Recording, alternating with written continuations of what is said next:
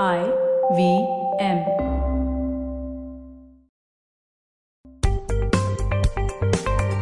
वैसा वैसा विद अनुपम गुप्ता में आपका स्वागत है। ये वो शो है जहाँ आपको पैसों की दुनिया से जुड़े सवालों का हल मिलेगा। कहाँ पैसे बचाएँ, कहाँ लगाएँ, कहाँ कमाएँ, बस सवाल पूछिए और जवाब पाइए। पैसा वैसा में आपका स्वागत है। मैं हूँ आपका होस्ट अनुपम गुप्ता और ये हमारा थर्सडे का एपिसोड है जहाँ हम लिसनर के सवाल लेते हैं। और आज का सवाल है कि ये जो मेरा फाइनेंशियल फ्रीडम का जो प्लान है, ये मैं एग्जीक्यूट कैसे करता हूँ? तो आप समझिए कि आपने फाइनेंशियल फ्रीडम आप समझ गए, उसका प्लान भी आपने बना दिया। तो अभी इसको एग्जीक्यूट करने का तो सिंपल तरीका है कि आपका जो टारगेट एसेट एलोकेशन है ओके, वो आप एवरी मंथ इन्वेस्ट करें, ओके, कि म्यूचुअल फंड आपने ऑलरेडी डिसाइड कर लिया है कि आपका टोटल पोर्टफोलियो में से समझिए sixty percent debt sixty percent equity है और फोर्टी परसेंट डेट है।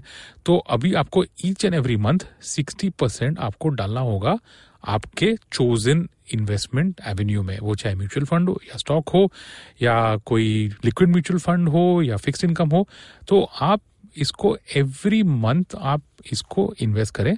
और फिर आप भूल जाए। ये बहुत इंपॉर्टेंट पार्ट है कि आप अपने पोर्टफोलियो का वैल्यू ये जो टीवी पे जो टिकर आता है या हर दिन आपको पढ़ने मिलता है कि स्टॉक मार्केट ऊपर गया स्टॉक मार्केट नीचे गया, इन सबसे आपको दूर रहना है और इससे आपका मन विचलित नहीं होना चाहिए, आपका डिसीज़न मेकिंग प्रोसेस अफेक्ट नहीं होना चाहिए।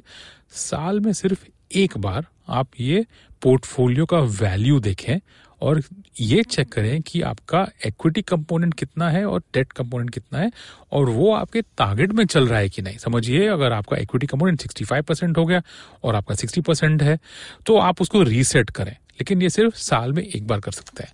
और अगर आपको इसके बारे में ज़्यादा जानना हो तो जो हमारा मंडे का एपिसोड है, इसमें प्रोफेसर पट्टाभी रमन पट्टू, जिनका बहुत फ़ेमस ब्लॉग है free fin cal dot com ये पूरा प्रोसेस एक्सप्लेन करते हैं। ये आप सुन सकते हैं आईवीएम की वेबसाइट पे या आईवीएम के ऐप पे। पैसा वैसा सुनने के लिए शुक्रिया। अगर आप इन्वेस्टमेंट से जुड़ी कोई भी जानकारी या सवाल पूछना चाहते हैं तो आप हमें ट्वीट कर सकते हैं। हमारा ट्विटर हैंडल है at I V M podcast या आप हमें ईमेल भी कर सकते हैं, Paisa Vaisa at Indus Vox dot com इस शो पर बताई गई चीज़ों को फाइनेंशियल एडवाइस के तौर पे मत लीजिए। ये सिर्फ़ और सिर्फ़ आपकी जानकारी के लिए है। अपने पैसों का निवेश करने से पहले कृपया किसी फाइनेंशियल एडवाइजर की राय ज़रूर लें।